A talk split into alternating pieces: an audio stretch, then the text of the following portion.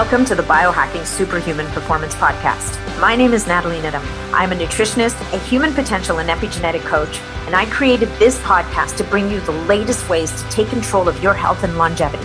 We cover it all, from new technology to ancestral health practices, personalized interventions, and a very special interest of mine, peptides. Enjoy the show.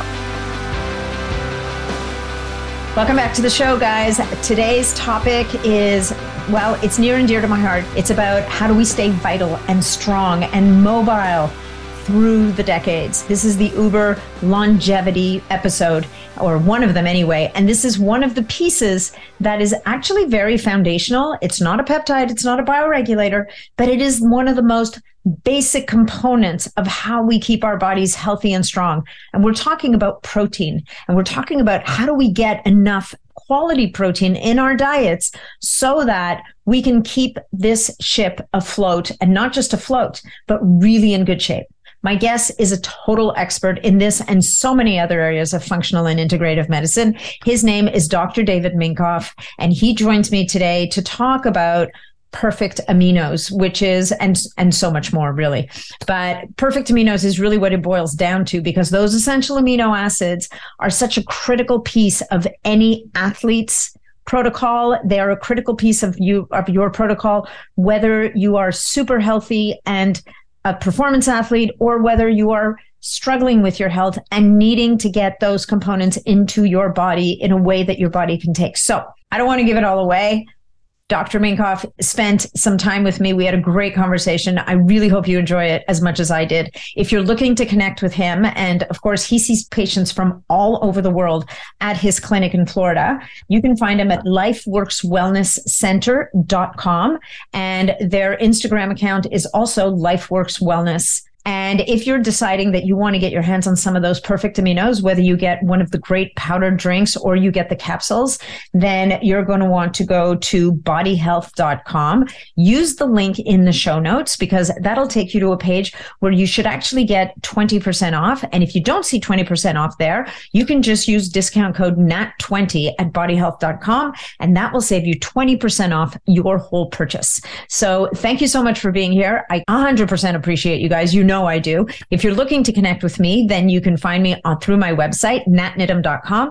That's where you can learn about BSP Community, which is the Mighty Networks community I launched just a few months ago. We've got so much amazing stuff going in there. We had live Q&A experts in December. We had one with Caleb Greer from episode 128, I think it was, or 129. In January, we had another one with Dr. Diane Goodenow from Prodrome Sciences. All of those live Q&As are recorded and available for people to watch after the fact. I do live Q&As. We do peptide deep dives. So much fun stuff in there. So that's the BSP community. Otherwise, there's the Optimizing Superhuman Performance group on Facebook. You can always find me there as well. So if you're enjoying this episode and you get lots of value from it, then I would ask you for two favors. One, please leave us a review, because those are the things that help us to be found and helps this show to float to the top of the heap. And number two, share it with your friends. Share it with someone you know who will get value from this. And I will tell you, this episode in particular is relevant to pretty much anybody, whether they're vegan or carnivore or keto, whatever, whether they're young or old, an athlete, anybody. This episode is relevant to everyone. So I appreciate you guys. You know I do. I tell you all the time, and I'm never going to stop telling you, because I am so grateful for you being here and spending this time with me. Enjoy. Hey folks, if you're looking for the newest cutting edge products to push your brain and body to the outer limits of what's possible, then you need to stop what you're doing and check out Nootopia, the most powerful bespoke nootropics on the market today that I use almost every day. Every formula is customized for you based on your strengths, weaknesses, and goals, so you get exactly what you need. Taking the right formulas at the right times can help you to focus intensely, block out distractions, reduce stress and anxiety, enhance your creativity, boost your memory, and so much more. You will be amazed by how quickly they work. Within 15 to 30 minutes, you should begin to feel and notice the mental effects. Just go to Nootopia.com/BioNat10 and use BioNat to receive 10% off any order. And now let's get back to the show. Hey folks, just a quick reminder that all of the information presented in this podcast is for information purposes only. No medical advice, no diagnosing, no treatments suggested here. Before you try anything that you hear about or learn about here, make sure that you check with your medical provider. Welcome to the podcast, Dr. Minkoff. It is such a pleasure and an honor to have you here today. Thank you, Natalie. I'm glad to be here. Yeah, no, I've been looking forward to this conversation. I think we had one planned a while ago and something came up in my world. I had to cancel at the last minute. And so it's taken all this time, but here we are today. You know, you're having someone on like you on the podcast it's a little bit like being at a giant buffet, right? You're kind of like, there's so much we could talk about. And in order not to appear to the audience like I've got some kind of attention deficit disorder, I think that, you know, as we talked about before coming on, we're going to pick two topics. We're going to talk about those. And then if there's more that we want to talk about at another time, we'll record another episode if we have a good enough time here that you decide to come back. So I think the topic we decided on for today was Lyme. And so, but before we dive into that directly, maybe you can talk to us a little bit about you. I mean, you're a big name in the space. You've got a big, beautiful clinic. You do lots of really interesting things, and you're definitely on this mission to help people and help them to take control of their health. So with that, I'm turning it over to you, sir. Yeah, I did traditional medicine. I did pediatric residency. I was chief resident at UC San Diego. I did an infectious disease fellowship. I worked in infectious disease research with antiviral drugs. I was director of a neonatal intensive care unit. I was infection control officer at a big community hospital right at the beginning of the AIDS epidemic. So we had all these people in the hospital with weird infections and nobody knew exactly what was going on. So I was in the middle of that. It was, you know, from an infectious disease standpoint, it was very challenging. Mm-hmm. And then about 10 years into that, I switched careers, and I liked acute care, and I started doing emergency medicine, did trauma emergency medicine, and then hospital community emergency medicine. And then my wife, who's a nurse and a very good triathlete, got ill, and she started going to see Jeff Bland and other people to learn about what could be wrong with her. And she kind of dragged me along. Kicking and screaming at first? Or were you a willing participant? I always loved learning. And I wasn't sure I wanted to go to Orlando to do it, but she dragged me to Orlando.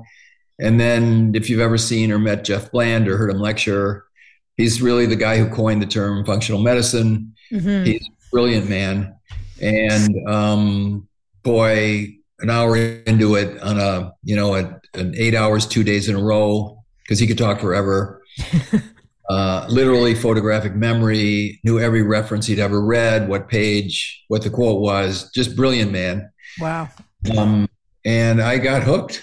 I just got hooked, and it was so interesting. And and then we started going around looking like, well, who else knows a lot of stuff? And we got sort of hooked up into this network, and now it's more or less organized, or there's organizations or societies that help doctors or health care practitioners learn stuff. But back then it was just like, you know, who knows what, and, you know, talk to people. And we went all over the place to learn all kinds of stuff.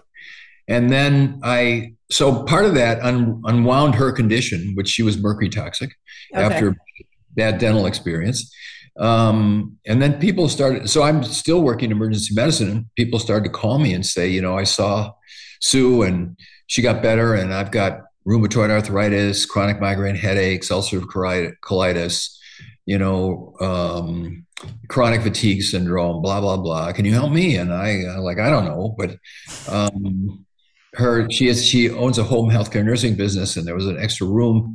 And so I said, well, Tuesday afternoon I'm off and I'll be over there, and do you want to come over? We can play. And I wasn't charging anybody because I wasn't sure I knew what I was doing. I had a success of kind of one.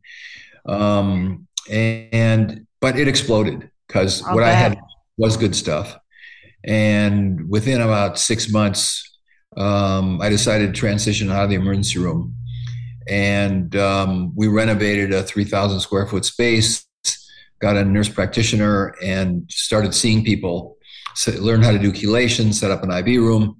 And then it just boomed. So now we have, we have a thousands of square feet, 75 employees, wow. 3 MDs, 4 nurse practitioners. And we literally see people from all over the world with chronic, most of them are chronic unsolved health problems. Our average patient has seen 13 doctors. And, we do a lot of cancer, a lot of Lyme, a lot of neurological illness, Alzheimer's and Parkinson's and things like that, autoimmune disease. And really, we have a system where you can take this patient who's been to 13 doctors and about 85% of the time figure them out, wow. Figure them out so that we know what's wrong with them, we can handle them, and they get better. And so it's very fun. And I just every day I've got people that come, and learn, and they, at the end of the day, they look at me and they're like, this is it's an amazing day. The people are wonderful. They're interested in their own health. They want to get better. And we actually can figure them out, and then they get better. And the average patient is 2 to 4 months. They come here. We don't do anything telemedicine wise. We are really hands-on. Many people are surprised that they get a very detailed physical exam on their first visit, and every visit subsequently, I examine them. And many doctors don't examine people now. They either are talking to them on a video screen or they sit across from a desk, but they don't really look at them. And so I think our success is that I'm very curious.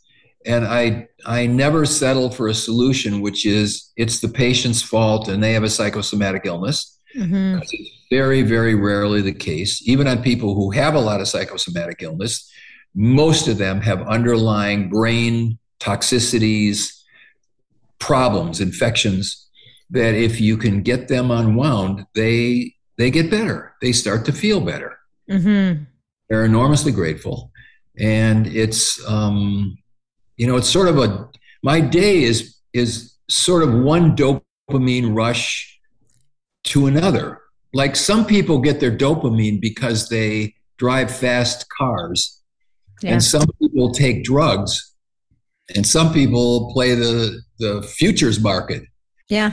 If you want to have a dopamine rush, you just figure out how you can help people. Yeah.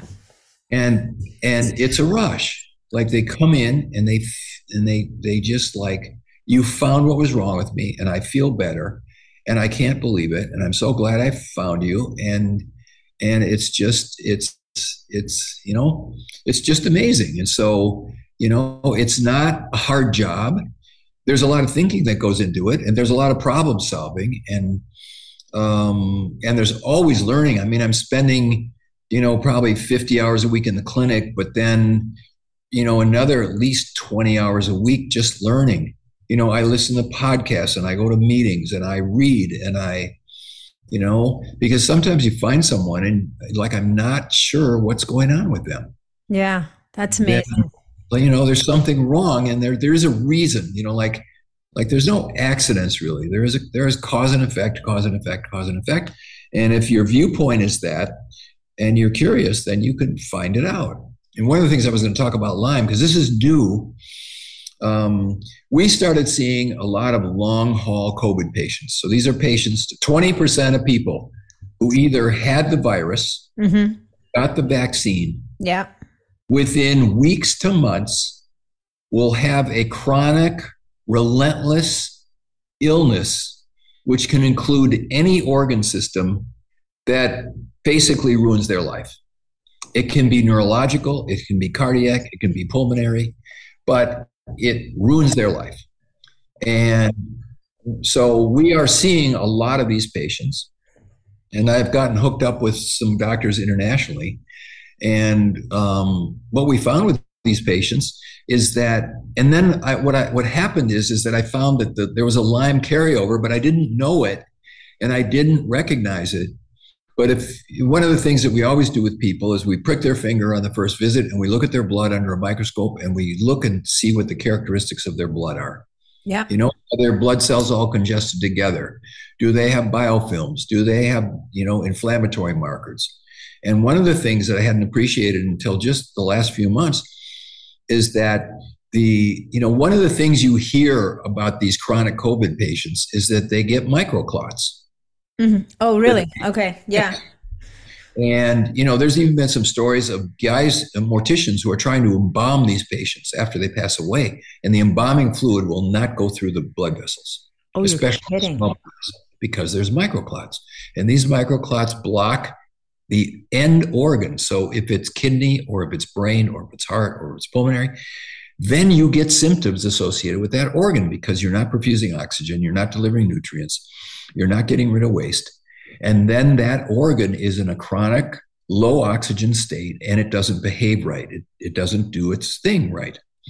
And so one of the underlying causes of this with these microclots is that they have platelets. So platelets are one of the cell lines that's in blood.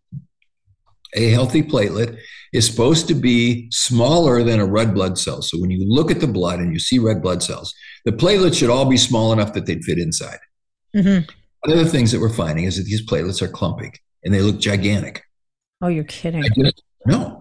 And this is a big part of what's wrong and why they have this chronic condition. And if you can get their microclots busted up, and sometimes it takes actually pharmaceutical antiplatelet drugs for 4 weeks or 6 weeks to get them busted up, then their symptoms start going away. And I saw a patient today who, she lives in Mexico, and I've treated her for a couple of years. She had just devastating Lyme for years and years. And now she's up and functioning, and she's got a family, and she's actually doing quite well. She is not 100% there. And I looked at her blood today, and there they were, these gigantic platelets, which I hadn't known about before, and so I didn't see them before. And I said, oh, boy, now I know what the last 10% of, you know, to get you better is going to involve. We've got to handle this coagulopathy, this problem with blood coagulation. And if we can get your blood circulating properly, then you will actually be fine. Mm-hmm. So anyway, this is one of these adventures that you get into this field where the problem is very complex, but there's lots of smart people looking. Yeah. And communicating with each other. Yeah. Well, and, the last 2 years must have been fascinating for you, being a guy who was in the infectious diseases space for so long. I mean, I'm sure you sat there looking on from the sidelines going, oh, geez, dear. It's been a bit of a mess out there. So for the coagulation, I know that a lot of people, like I'm actually 3 weeks out from my first ever, you know, tussle with the bad virus. And one of the things I've been doing for a number of reasons, I've been using proteolytic enzymes kind of on an empty stomach, figuring I kind of envision proteolytic enzymes as little Pac-Men from that old little video game, kind of running around, chewing up things that don't belong. Is that, I mean, for someone who's not terribly sick, is that something that can be helpful just in terms of cleaning up the debris after an event like that? I mean, we don't really know why it's happening. I mean, maybe you do, but there's a lot of theories out there. Yeah. Oh, for sure. And, you know, proteolytic enzymes are used in lots of things, but, you know, if the person could tolerate high-ish doses of it, you need high doses of it. Okay. Because they're good. And if your stomach can tolerate it, I think it's a great thing to do, and it's the right thing to do. Yeah. So we normally were using them. What I didn't appreciate is that sometimes you really have to either very push the dose, or like I said, you have to use pharmaceuticals for a while to get this thing to like bust up. Okay. And once you get it to bust up, it stays busted. Why are the platelets glomming together like that? Do you know, or is it just an artifact protein, of something? Yeah. In COVID, spike protein is a very pro-inflammatory thing. And when your white blood cells ingest the spike proteins, it turns them into a massive cytokine, interferon, TNF-alpha, you know, all these high inflammatory particles. It turns them on to that. And then they're circulating around in the bloodstream. And then the inside of the blood vessels get inflamed. And so you have this sort of cascade, and the platelets get mixed up in this whole thing. It's probably not only platelets, but platelets seem to be a very important part of it. So that then if you can use things like EBOO, where we do blood filtration, you know, you can start filtering this stuff out, and you see the blood come out of the body, and it's all sludgy. You know, it's all sludgy. You can see it in the tube. And then it goes through the dialysis machine and it filters out the sludge, so to speak. And then it comes back looking clean. And sometimes, you know, halfway through an hour treatment, the patient will say, oh, my brain cleared. My brain cleared. Wow. Wow. So when you say EBOO, you're talking about the ozone. Is that the ozone treatment? Well, it's ozone, but it's ozone where the blood actually gets filtered through a dialysis machine. Oh, no kidding. Okay. So the blood comes out one arm, it goes through the dialysis machine. Ozone is then added to it, and it goes back into the body. And so the blood is circulated for an hour through this ozone machine. So you circulate the blood many times, and the filter catches all this debris. And then the blood is relatively, you know, cleaner. And now the circulation and these platelet mixtures, I think, get stuck in there too. And then you get an overall way better situation. Yeah, no kidding. So that organs can be perfused. I think that's why the brain turns on, like now blood is getting to these little teeny capillaries in the brain, and the brain starts working. Yeah. It's like somebody someone turned the lights on. So, and so once you've done this, let's say you do a 10 pass, whatever number of passes you're going to do with the blood, is it a one-time thing, or does the patient need to come back and repeat it? Like, is there, like, I can't imagine that all the negatives, like all the bad stuff is sitting in the blood. Does it kind of hide out in the organs and at a tissue level? And then you kind of have to repeat the process maybe in a couple of weeks or a month later? Or is it that once you've cleaned it out, it's done? No, you do it. We do it weekly, you know, and sometimes people clear in 4 weeks and some people clear in 8 weeks. You know, it's all, you know, it's each patient's a little bit different.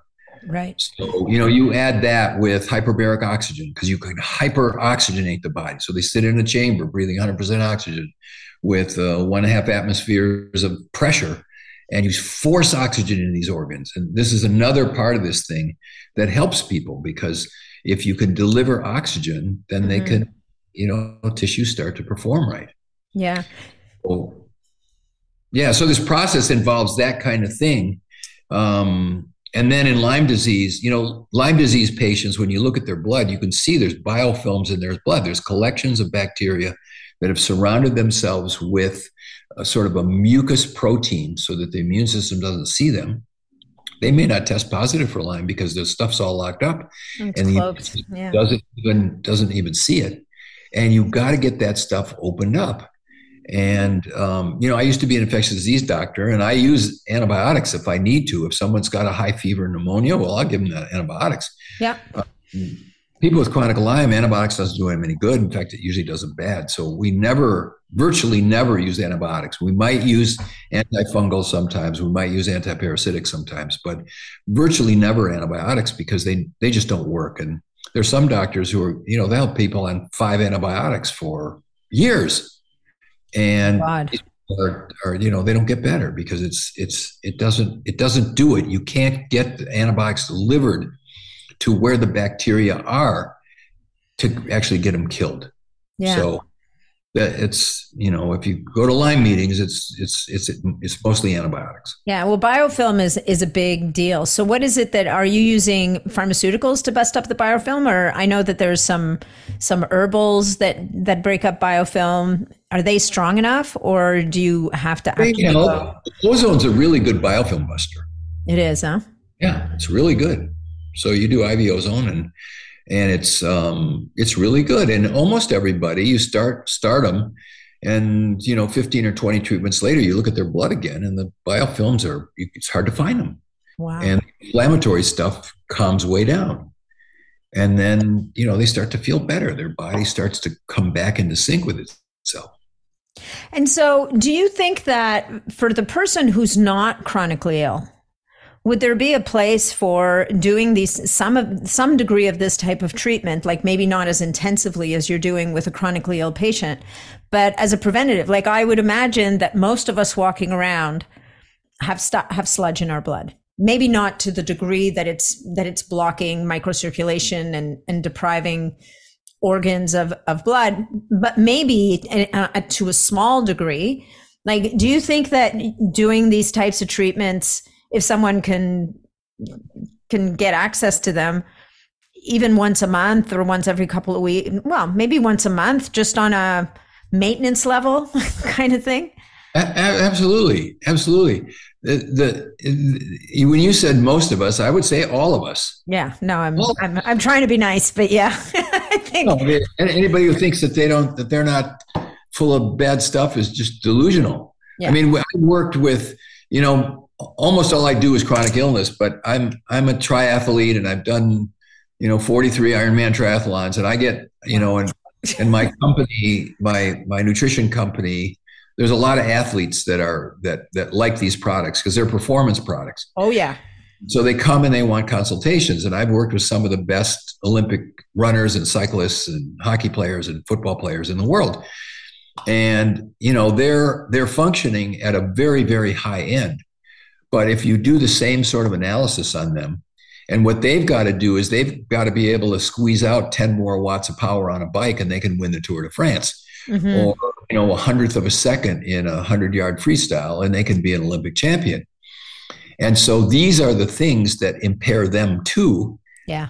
Being just a little bit better because their selenium is too low, or they need some zinc, or, they have some biofilms, or they have parasites in their gut, and so we do the same analysis on them as we do on all the sick people, and you find stuff.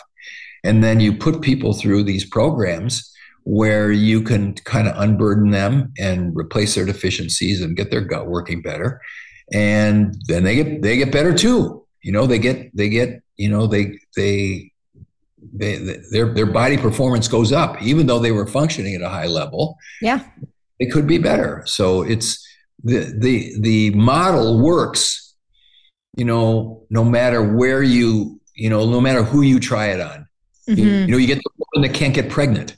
Okay. Like, she's tried and she can't get pregnant. And then you bring her in and you put her through this program and you optimize her hormones and her thyroid and her gut.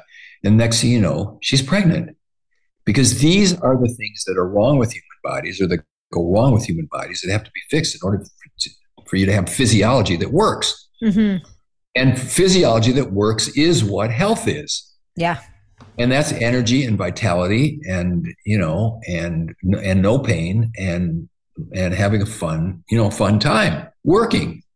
So, well, yeah. and I think this is at the root of anti-aging, longevity, and health span, like those three buzzwords everybody's talking about now, that's saying, yeah, okay, we kind of seem to be able to keep people alive a really long time, but it turns out that just keeping someone alive isn't all that great. If they're going to be, in pain, in like my next door neighbor who just passed away was 97 years old. She was in a zero gravity wheelchair. She was in ridiculous amounts of pain. Yeah. And yet her mind, she was all there, right? She was super sharp. And, nobody wants that. Like that's just not the goal. And so now all of a sudden everybody's like, yeah, I want to live a long time. And also I want to be able to go hiking, and I want to remember everybody's name around me. And I want to have joy and love my life until the day that I'm not here. Kind of thing. Absolutely. Absolutely. And it's never been more challenging than now. Yeah. The opportunity now is because there's all this new technology, peptides and diagnostic stuff. But then on the other hand, we have an environment that's very tough on everyone. And yeah, that's what smart people want. Yeah.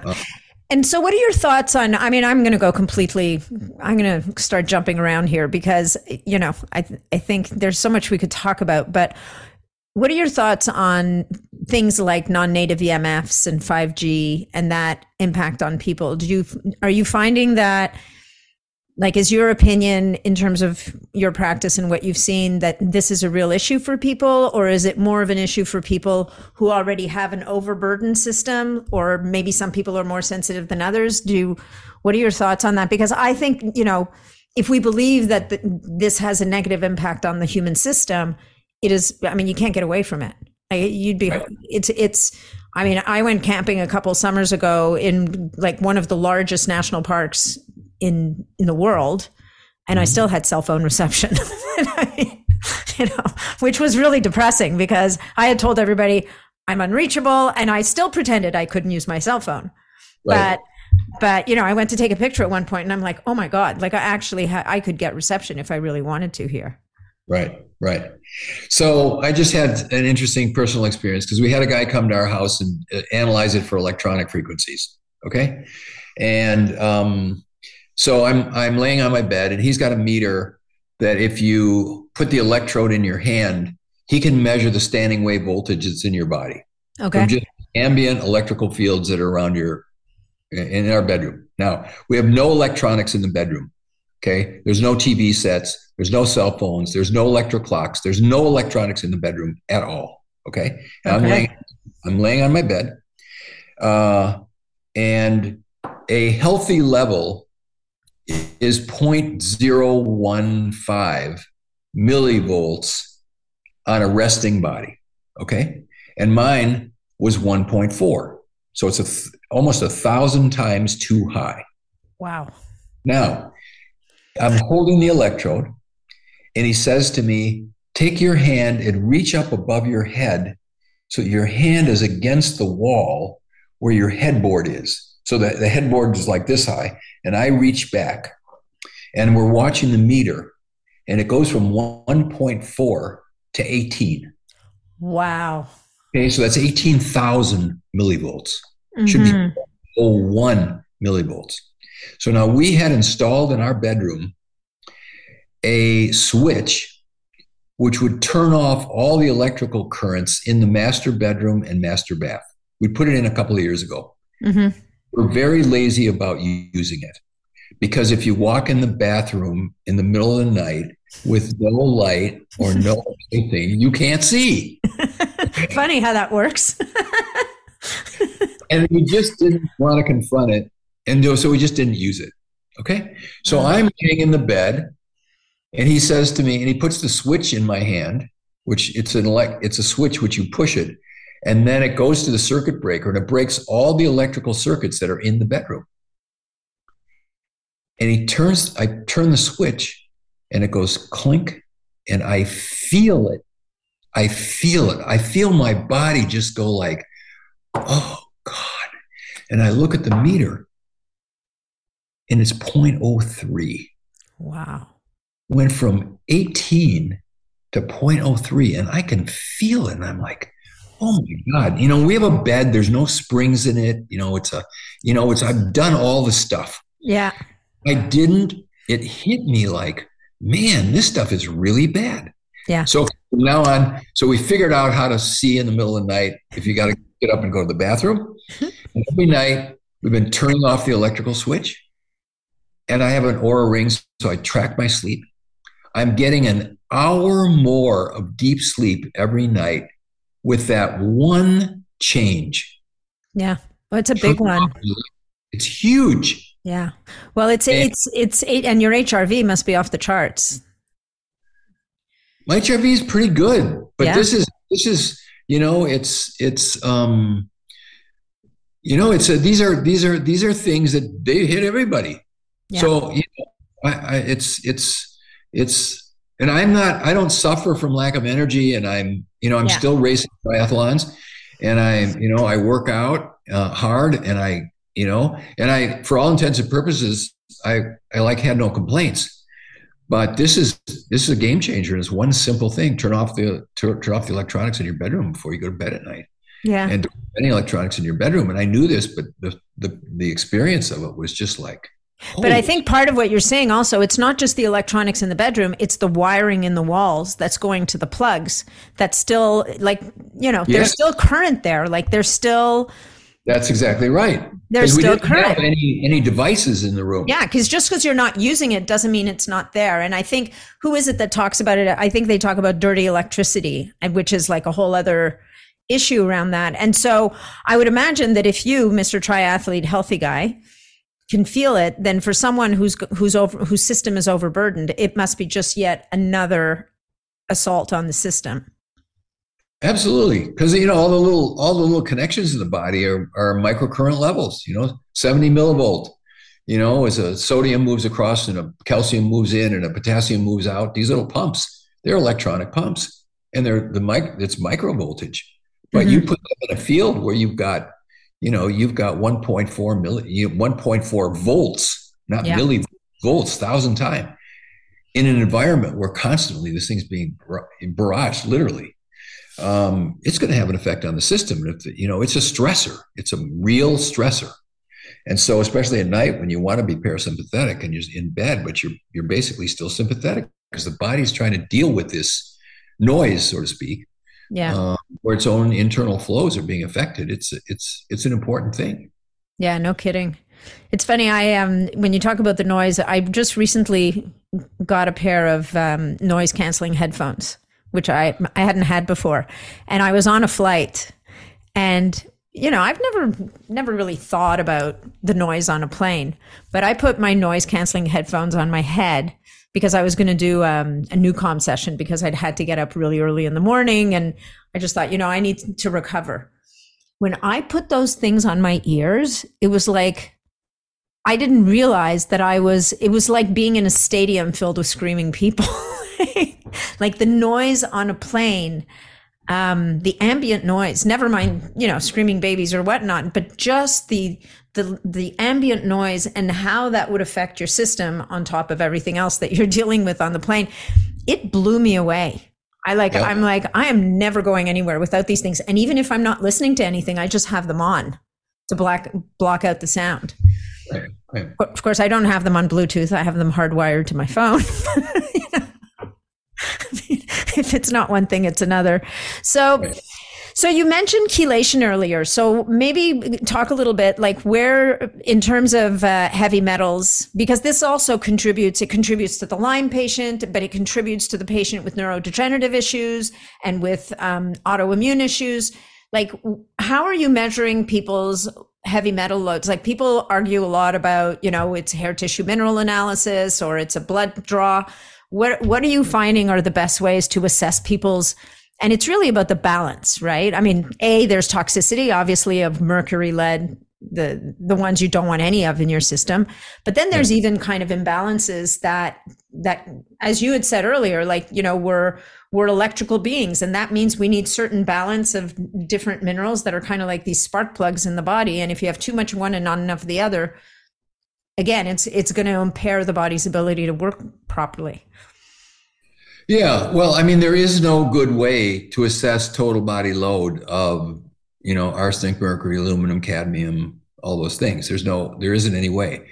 Even if you do tissue biopsies, the liver may have a lot and the heart may have a lot and the brain may not have as much. So there isn't any good way. So all of them are guesstimates.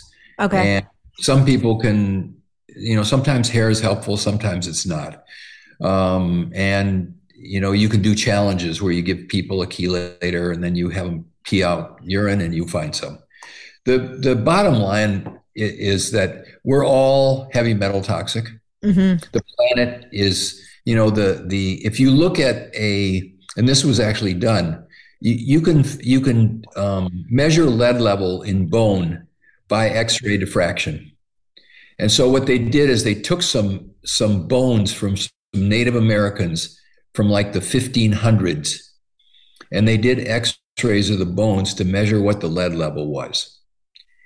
And then they took people just walking on the street in New York City, and they brought them in and they said, "Would you be part of the study?" And they just did an X-ray of their wrist to see what the lead level was in their wrist based on the same technique. And the amount of lead in our bones now compared to 500 years ago is about 600 times the amount. Wow. And that's from leaded gasoline. So leaded gasoline was used when the first cars, 1910, somewhere in there, till about 1960, when they figured out that this leaded gasoline was leaving lead in the atmosphere. And it was vaporizing. And it was putting it in the soil. And so all the topsoil is lead contaminated. And I don't care if you're organic or not, there's lead in all the food and you're getting lead. Yeah. And now a lot of the chemical pesticides have arsenic and they have cadmium. And then people are using products that have aluminum and, as deodorants, and they're cooking with aluminum, and they're storing food aluminum, and mercury, fish are full of mercury, and coal burning plants produce mercury. So like we're all inundated, and everybody's heavy metal toxic. Yeah. So I think, I find that we usually do an objective test for heavy metals where we give them a challenge, or there's another one of the labs we use gives actual blood levels of mercury, arsenic, cadmium, aluminum, and lead. And people have high blood levels. They're just walking around. These are circulating levels of these heavy metals that are in their blood, and they're not supposed to be there. No. And so they, you have to be careful when you detox heavy metals in people, because if they're mineral deficient and hormone deficient and they have a bad gut and their liver is totally overloaded, you can hurt them if you try to chelate them. Yeah. Because the liver won't process it won't take it out. Mm-hmm. And so the chelators will. I had a lady, she was the top real estate broker in the area. And she went to a doctor. So she's very bright. She's very professional. She's very successful, and she's in her mid 50s. She's at the top of her career, and she was feeling a little bit fatigued. And she went to a doctor in town where I am, and he did a heavy metal challenge on her, and she found that she had lead, and he started a chelation program on her. So he was giving her IV chelation twice a week. And he didn't pay enough attention to these other things, her gut, her minerals, her hormones, these other things. Her liver was already overloaded. Mm. The EDTA, which was the chelator, started pulling lead out of the bones, because that's where lead mostly sits in most of us, because it's like calcium and it will sit where calcium sits. And the lead got pulled out of the bones. It went to the liver, and the liver was basically, I can't take anymore. Yeah. It didn't go through the liver, and it got deposited in her brain. And she literally became a bag lady. Now she walked around with grandma dresses, carrying paper, shopping paper bags. And she wore earphones and played religious music on a cassette deck. Come on. I'm not kidding you. And she was basically ruined. And her daughter brought her into us. And it took me about 2 years of very carefully working with her, to where we actually got the brain levels of lead down to where her brain could start to function. And she became way more normal. She never got back to the way she was originally, but she was much, she could function. So you got to watch this, doctors that, some of these medicines are very powerful, and you got to make sure that you're sequencing things just right, because if you're not, you can hurt people. Yeah. And you're trying to do the right thing, but you can do what happened to this lady. And it's so everybody's got this stuff, and you try the best you can to avoid it, don't use aluminum pots and pans, and don't use deodorant with aluminum, and these sort of common sense things. Don't take your Chinese takeout food in aluminum pan where they put boiling hot noodles and all the rest of it in the pan. Or barbecue, or do you do that thing where people barbecue in tinfoil? Wrap food in tinfoil, real food in tinfoil. The tinfoil is getting in the food. It's in the food. The aluminum's in the food. One of the top questions I get asked is how I keep my skin looking young. While there are a lot of lifestyle and even genetic factors that contribute to the health of your skin, one thing that helps me mitigate the appearance of wrinkles and keep my skin looking youthful is Young Goose skincare. The secret to their products is that they boost NAD+ production. NAD+ is responsible for new cell growth, but your production decreases naturally as you age. And if you have less NAD to promote new cells, your cells are going to remain damaged and show increased signs of aging. If you use NAD+ precursors in your skincare and it's designed to get where you need it to go, you can promote new cell growth and decrease signs of aging. Young Goose's products contain a patented formula of NAD+ precursors that boost NAD production where you need it and reverse that aging process. They offer an incredible array of groundbreaking formulas. Two of my favorites are the new BioBarrier and the Care products with NR Noble, that NAD precursor. Young Goose is offering listeners of this podcast 20% off your first order with code SUPERHUMAN20 and 5% off for future orders with code NAT5. Just go to younggoose.com. And now let's get back to the episode. I think I have a roll of tinfoil that's about 15 years old. Like, I just don't use the stuff. Like, I'll use it in the bottom of a pan when the food's on top on a gray. And even then, rarely, just because I'm feeling lazy and I know I don't want to clean the bottom. But yeah, it is. It's funny to me, you know, that how, like, it seems to me almost like common sense. Like, nobody should be cooking in aluminum anymore. Nobody should be using an aluminum foil. And yet it's still not common knowledge. Like, people still aren't aware somehow. Right. Well, and I think what's happened is that the population in general has been so sort of numbed on one side and brainwashed on the other side that most of the habits of most people are not very good. Mm-hmm. They eat lunch at McDonald's and they buy boxed foods and, they just, if they thought about it or it was a priority or they, listened to something like this and they thought about it, that it would make total sense to them. But the barrage of Madison Avenue and brainwashing is so pervasive that it's almost inescapable. And, you drive by the McDonald's and you're hungry and you think, well, maybe that there's chili isn't so bad. Like, what could be bad? Yeah. I'll have the chicken. Chicken's good. Chicken's good. And it's chicken that's been hormoned up to death and antibiotic and the cheapest level that you could possibly get. And, it's just like, no, it's not food. It's poison. Yeah. And if you want to live long and feel good, you got to stop poisoning yourself as much as you can. Even if you're really good at it, you're still going to get a lot. Yeah, no kidding. Well, exactly. Right. Even living a relatively clean lifestyle, as you said before, like it's out there and it's in us, and to some degree, I think what's interesting talking to a guy like you is it really drives home the fact that, well, if you're one of these people that has one of these chronic illnesses and your body's overburdened, like they know they're in trouble. They know they need to do something. Yeah. The rest of us who feel fairly optimized.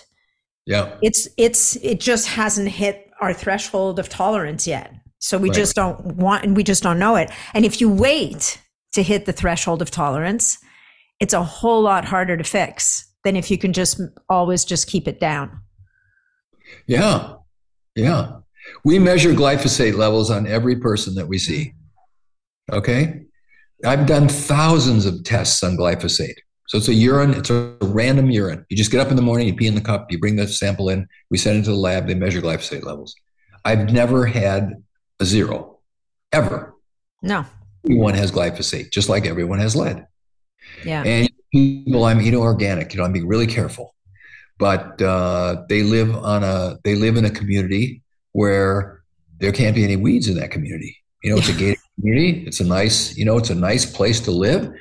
And it's all manicured and it's beautiful, but that glyphosate is getting sprayed every day. Yeah, and or they play golf. Well, yeah, golf course ones are even the worst. Yeah, so they get it, and it poisons them. So it's you really have to. It's hard. Yeah. So what should people do? So let's say, so the person who's sick, as we said, knows that they're sick. They know they need help. They should probably get on a plane, go to Clearwater, come to your place and spend a couple of months kind of getting to the bottom of whatever's going on with them. But for people who are walking around and who are fine, they're okay, right? They're not particularly sick. I mean, they feel pretty good. Yep. They're doing their best. But then what should these people, like, what would you recommend to these people that they kind of do on a maintenance level to say, and I think probably the best expression is to deburden the body, like to reduce that load. Maybe you can never get it down to zero, but is there kind of like, an order of operations that, you know, maybe do EBOO like a couple of times a year. Maybe we do hyperbaric a certain couple times a year. Are there, like, what do people need to do? What should people be thinking of doing to kind of keep that delta, if you will, as wide as possible? Well, I think the first thing is sort of ground zero is eat organic at least 80% of the time. Don't go out much. Okay. Yeah. And I push people at first toward sort of an autoimmune paleo diet. So meat, fish, eggs, fruits, vegetables, nuts, and seeds, no packaged foods. Okay. It all has to be fresh and organic. Okay. No legumes, no nightshade vegetables, no dairy, no grains. This is a starting point. Now, some people can eat those foods, but for most people, as a starting point, in 6 weeks, they will feel completely different. And that's like a no-brainer, and anybody can do that. Yep. And so you have to have a bowel movement every day, okay? Your habit's been every other day, every third day, once a week. No, every day you have to have a bowel movement. And if you need to take some magnesium or you need to take some herbs, or you need to take some fiber, but you have to have a bowel movement every day. You have to have fresh, clean water that you drink. I find the easiest way is just get reverse osmosis water. Yeah. Put a filter on your shower because the city water systems have chlorine and chloramines and glyphosate and statins from your next door neighbor that he eat out. And it's a way to just protect yourself a little bit. So those are like givens. The third thing is you have to ensure that you're getting adequate sleep. Okay, it's like holy. In our house, so I've been married for 53 years, okay? We have an agreement. Lights are out at 10 o'clock and no controversial subjects after 7. Nice. Zero. Nice. No news watching, none of it. Yeah, and no electronics a couple hours before bed. You know, sit in bed and look at your Instagram. Screens, don't do it. You know, I have a hard book. I go to bed at 9:30 and I read a regular book. And that relaxes me, or I do a crossword puzzle, something like that. And that relaxes me. And so these things are like real important. If you're really into it, get some blue blocker glasses, and when the sun goes down, put them on so that your blue light exposure is reduced. Okay. So sleep, and everybody needs at least 7 hours of sleep. And some people need 9. And I'd spend $500 and buy an Oura ring, or if you have a Fitbit or a Garmin watch or something where you can track your sleep, is start tracking your sleep so that you get adequate amounts of deep sleep and REM sleep so that, you know, you start, and it's a training thing for most people. You have to train yourself to I always slept between 5 hours a night and 5 hours and 15 minutes a night, always. Because I was on call a lot, I was working, and I had a family, and I was training for triathlons. And then 3 years ago, I was one of the first guys to get an Oura ring. And I looked at my scores for sleep, and, you know, good is above 80 and real good's above 85. And I'm running 50. Yeah. No kidding. With 5 hours, well, Oura wouldn't like that.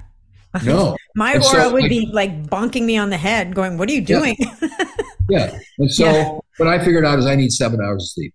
So lights are out at 10. I get up usually 4:45. So, and then I can get scores. My score this morning was 89. Yeah. So I had, you know, good amounts of deep sleep and good amounts of REM sleep.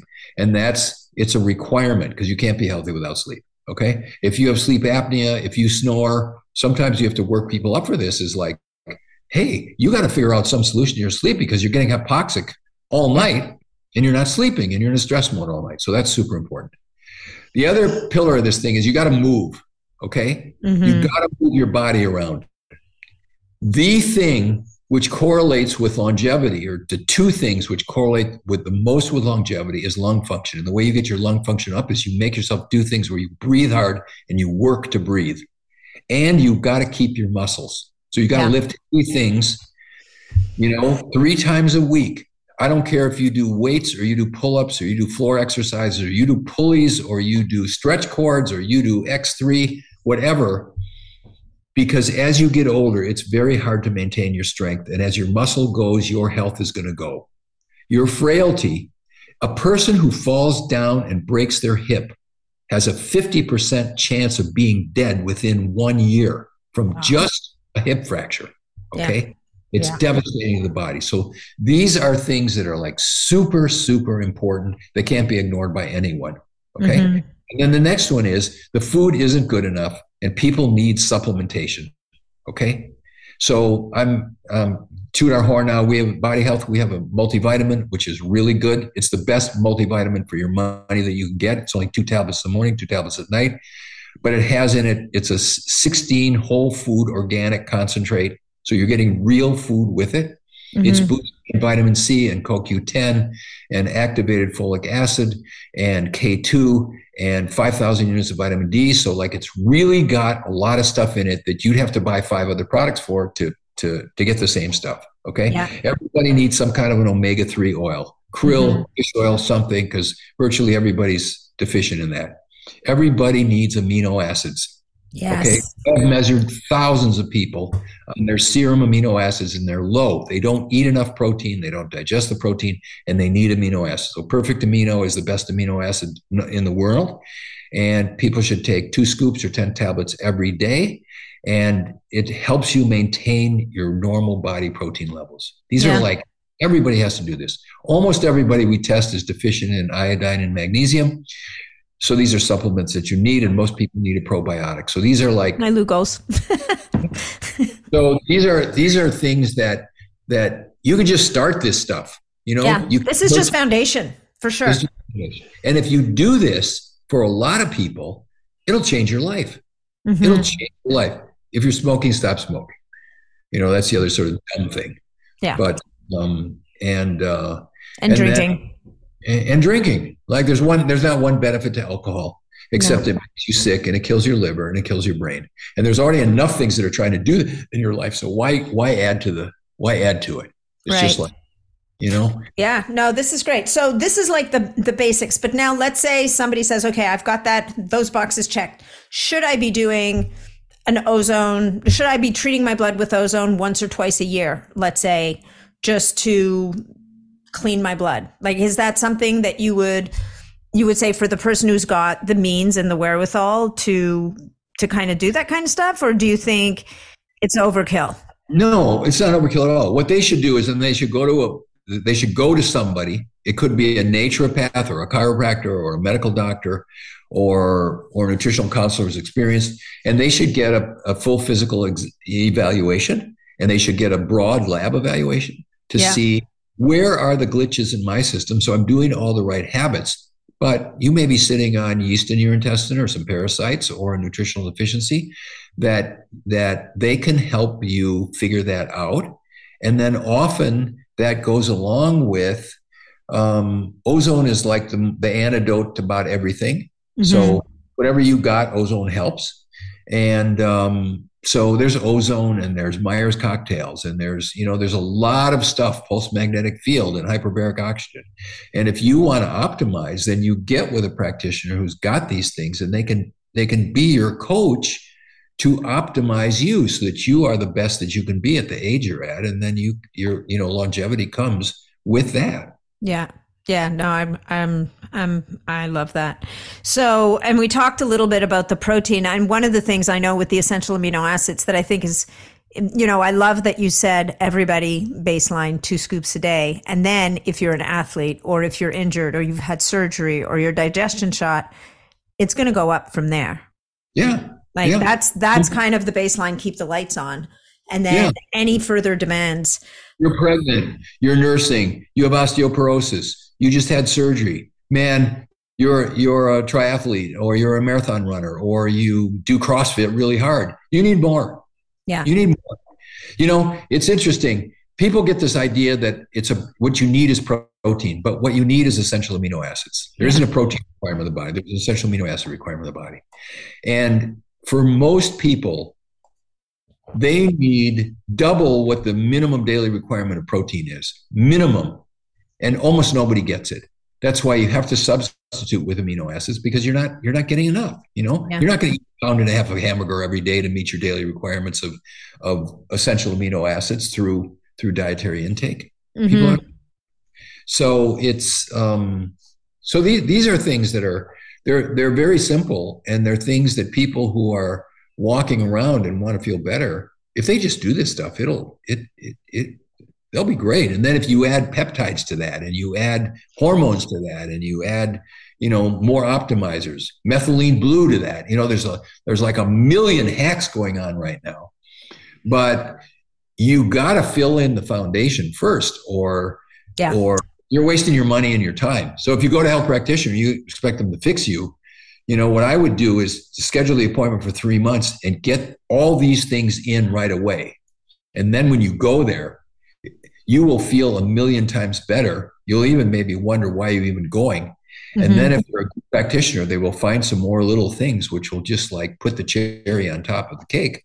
And then you really, then you can survive this environment. Yeah. Yeah, definitely. That's such a good point. So are you using, and I don't know if you want to talk about this particularly, but you mentioned peptides a couple of times. And so are you finding them helpful? I mean, I've heard definitely with Lyme and a lot of the co-infections, people find some of these peptides can be very helpful in mitigating their symptoms and helping them along the recovery train.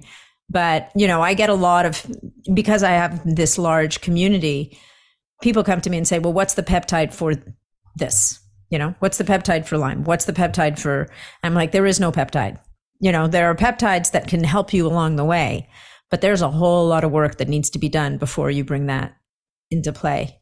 And I'm from what you're saying here. Part of my initial program is all the things I just told you, and then we will throw peptides in there. We do a lot of peptides. I take 6 or 7 peptides myself 5 days a week. I mean, these are great things. They really help. Yeah. And the older you get, the more you need them. So they're great. But their budget, they're pricey. Most peptides are a couple $100 a month per one. Yeah.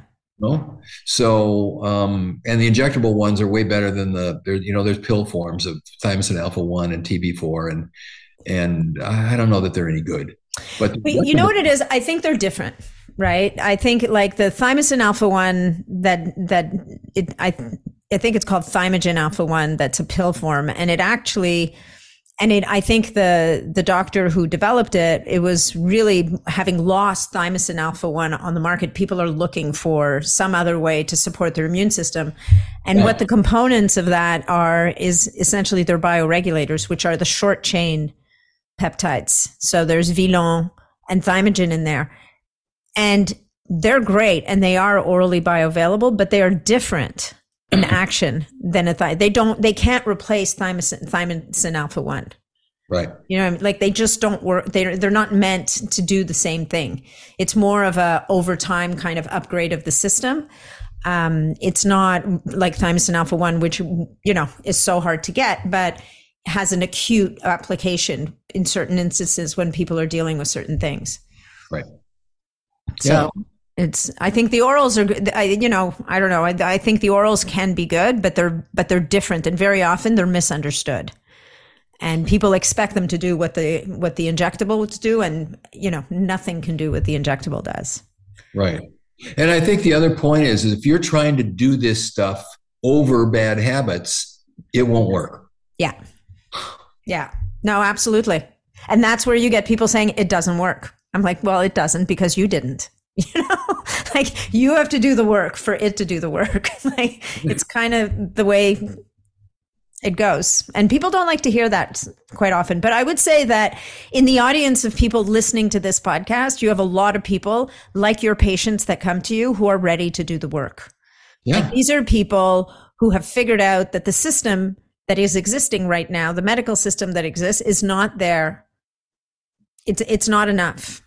And that's the nicest way I can put it. It's not enough. It's not there to help them to optimize, or, it's overburdened. It's misguided. It's got a lot of things going on, and it's not going to fix you. And and even more than that, if you get into that system, there's a good chance it'll hurt you. Yeah.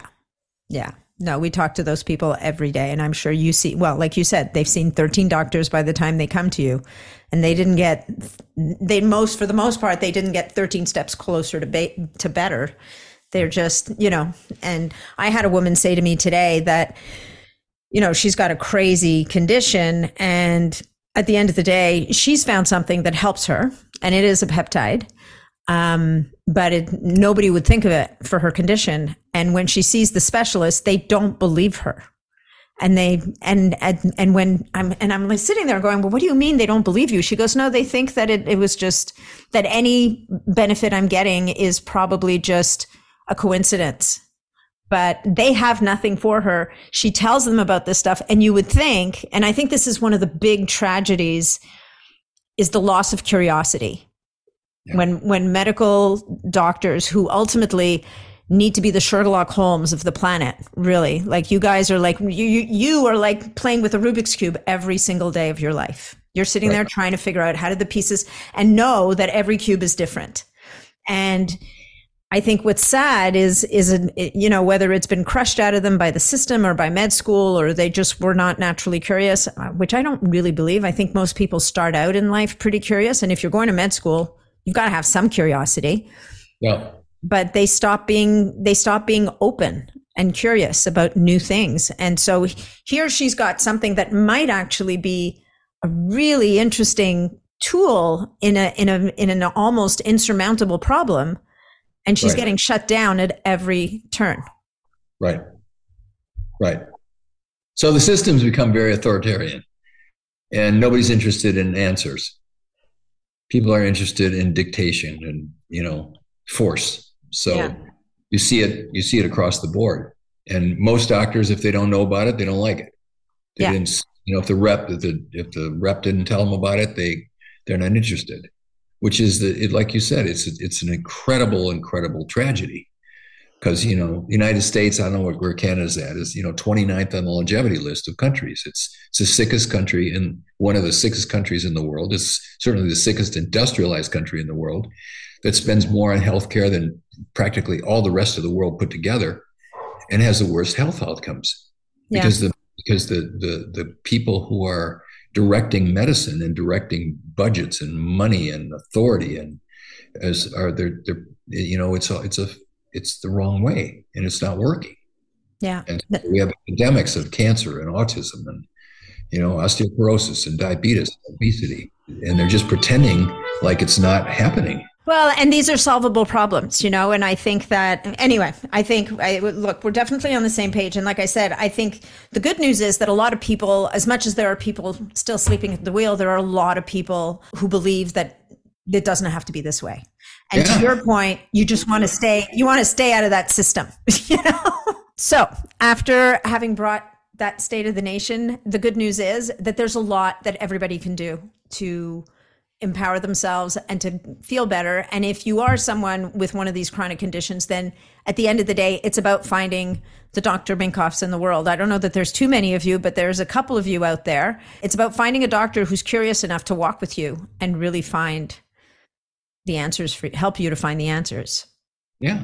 So thank you for all that you do. Thank you for agreeing to be on the podcast.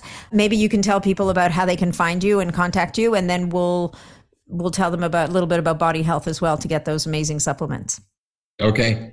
So my clinic has a website. It's LifeWorks, LifeWorks, wellnesscenter.com. We're in Clearwater, Florida. The website has hundreds of videos and lots of information. So if you're interested, you can check that out.